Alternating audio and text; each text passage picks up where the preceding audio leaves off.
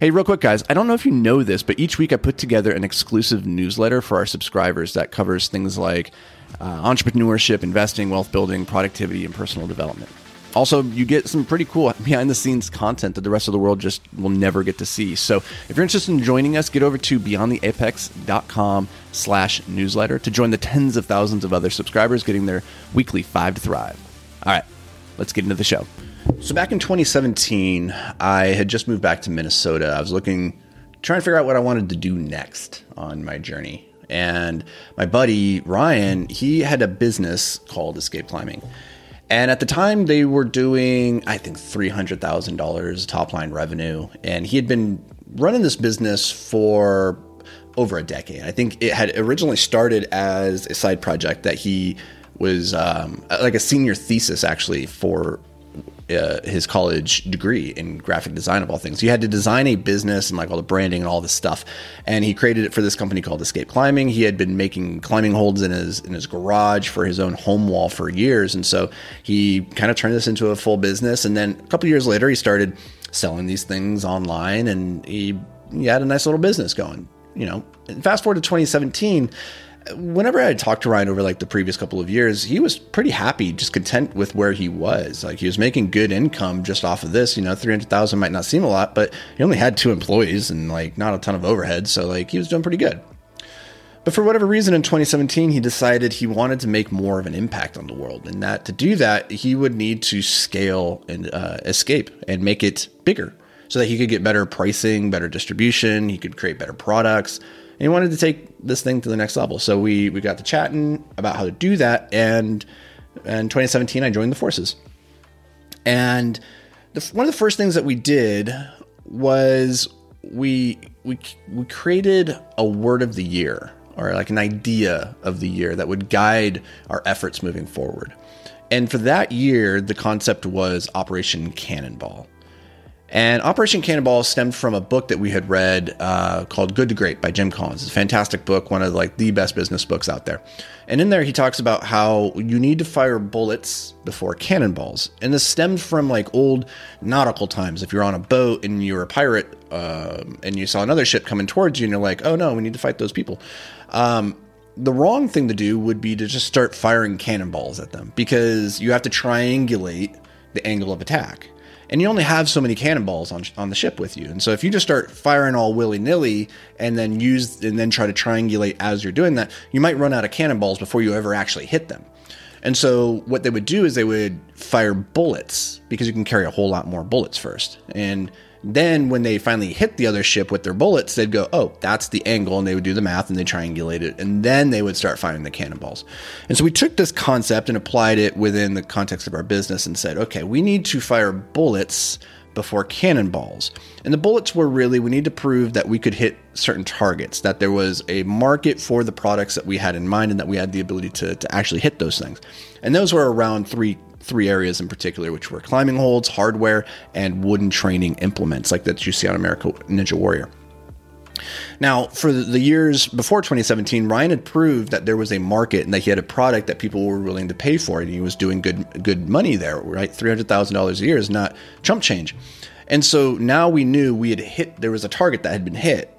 Now it was time to go Operation Cannonball, which was, let's now scale up and start firing the big balls, see if we can't sink those ships.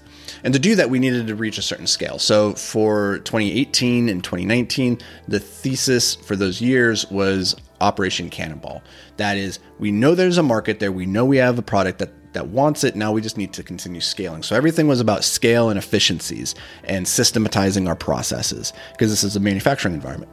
And within 3 years, we had 10x'd. So we were doing just over $3 million in top line revenue.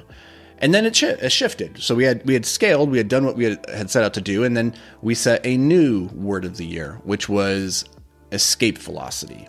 Now we had size, we had scale, we had mass. Now it was time to separate ourselves from the competition and everything that we do. 1% incremental improvements. It's no longer about like the really big massive actions, but now it was the steady incremental improvements that would continue to distance us from our competition.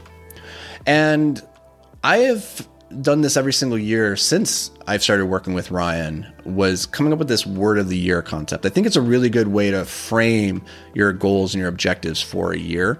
And it's just an easy way to remember, like, okay, what am I doing? Like, what is the guiding principle of this year? And so I wanted to share this with you because it's a concept that you can apply in the context of your own life, on your personal development, your goals for this next year. And I encourage you to think, like, what is my word or concept of the year that I want to keep pinned to the forefront of my mind? For me, last year, one of the concepts was hyperfocus, or do less but better. This year, I'm thinking a lot about maximizing your return on life. What does that mean, to maximize your return on life? And one of the words that I'm using a lot in my own mind as I'm thinking through my goals and I'm setting out my objectives for the year is leverage. Specifically, I've done great in the past in leveraging capital and labor, but we know that there's 4 types of leverage. There's also media and code. And so this next year, I'm focusing very heavily on those 2 aspects, media, which I'm doing with this content, with the YouTube channel, with the newsletter, all these things, like continuing to leverage those as I grow the media side of my brands. But all of it is really in pursuit of maximizing my return on life and getting really clear about what does that actually mean for me. And that is a good true north, as a guiding compass for all my actions and all the things that I'm trying to take on this year. I'm just putting it through the filter. Does this maximize my return on life? And if the answer is no, then I try to put it aside and say, that's not for this year. So I don't know what your word of the year is, but if you were to leave me a review and drop it in there, or shoot me a comment, or shoot me a DM, or shoot me an email, then I would know it. And then this would not just be me monologuing at you.